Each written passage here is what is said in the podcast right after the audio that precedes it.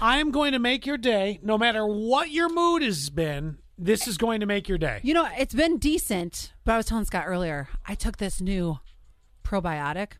Man, it messed up my stomach. I was off. Like, I mean, I, I feel okay. Like, you know, my mind is in the right spot.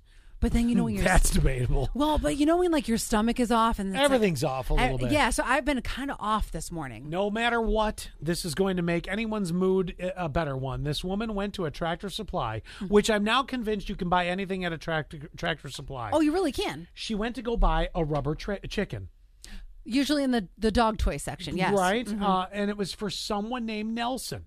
You want to know who Nelson was? The mysterious Nelson. You would think the dog, right?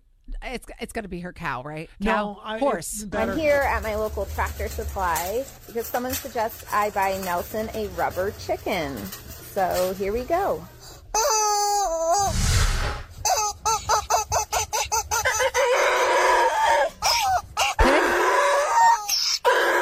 So Nelson's the donkey, Oh, donkey. Why did I say pig? and Okay, uh, I've been off today, Nel- guys. Nelson loves his rubber chicken. So when you have a donkey, I don't understand how people have these pets. Like you can't cuddle a donkey. I know it makes you wonder who's the real ass.